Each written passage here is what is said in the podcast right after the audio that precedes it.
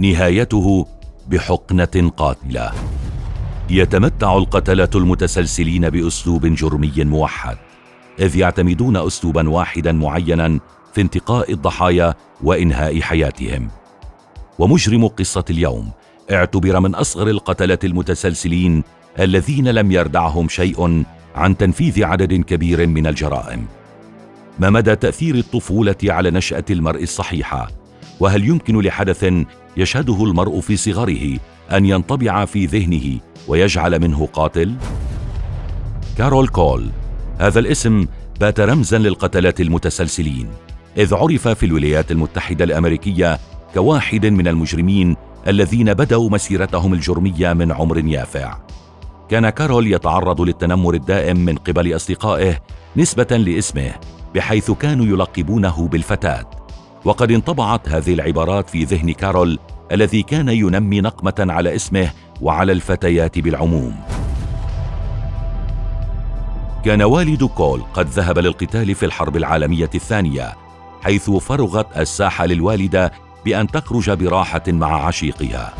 ولم يكن إلا القليل من الوقت حتى كشف كول سر أمه فأصبحت تأخذه معها إلى مواعيدها مهددة إياه بالضرب إذا أخبر والده. هذه الحوادث أثرت سلبا على نفسية كارول فأصبح يقتنع شيئا فشيئا بكرهه الكبير تجاه النساء وبدأ سلوكه ينحرف رويدا رويدا. بدات جرائمه من عمر الثامنة إذ انتقم من زميله في الصف وقام بإغراقه في بحيرة في ريتشموند. اعتبرت السلطات أن وفاة الصبي كانت حادثا لكن فيما بعد عندما تم سجن كول اعترف بها كاتبا ذلك في سيرته الذاتية.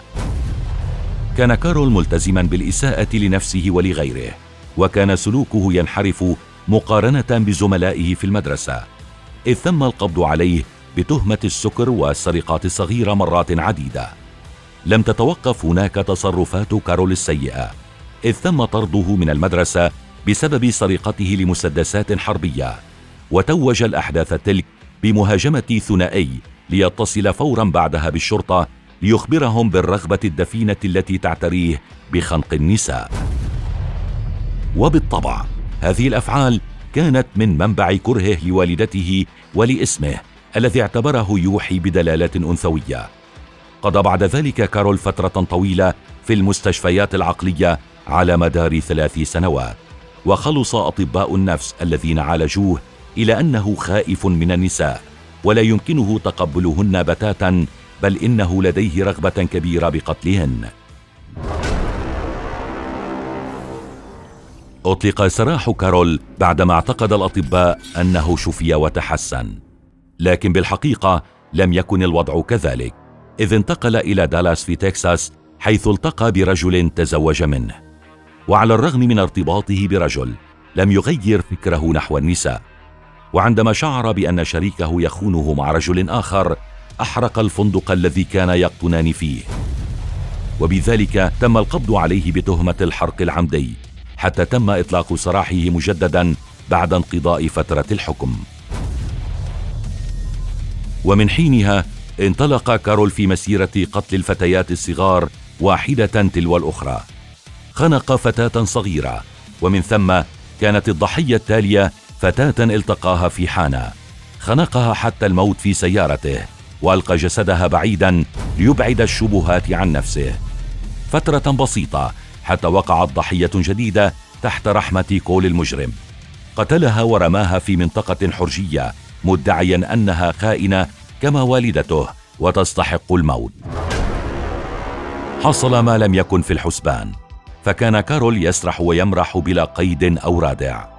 وتزوج من امرأة كانت مدمنة على الكحول مثله. وكان في فترة زواجه يذهب من المنزل ليصطاد الفريسة الضحية يقتلها يشوه ملامحها ومن ثم يفر هاربا باعتزاز وراحة أنه نفذ عملية تصفية جديدة لامرأة أخرى. ولم تكن الضحية التالية سوى زوجته التي آذاها شر أذية وقتلها بوحشية وغلف جثتها التي اكتشفها الجيران.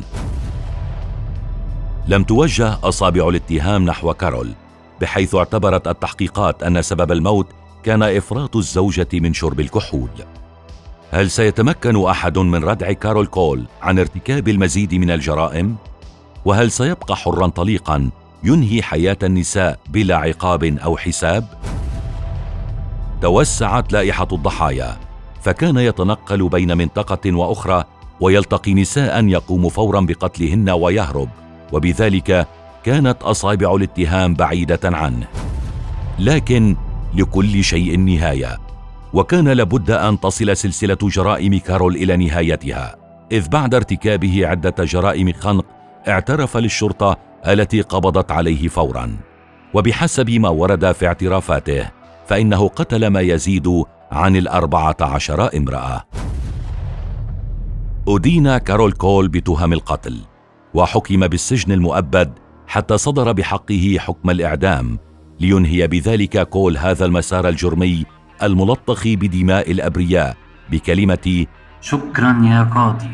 لرئيس المحكمة التي أصدرت حكم الإعدام بحقه.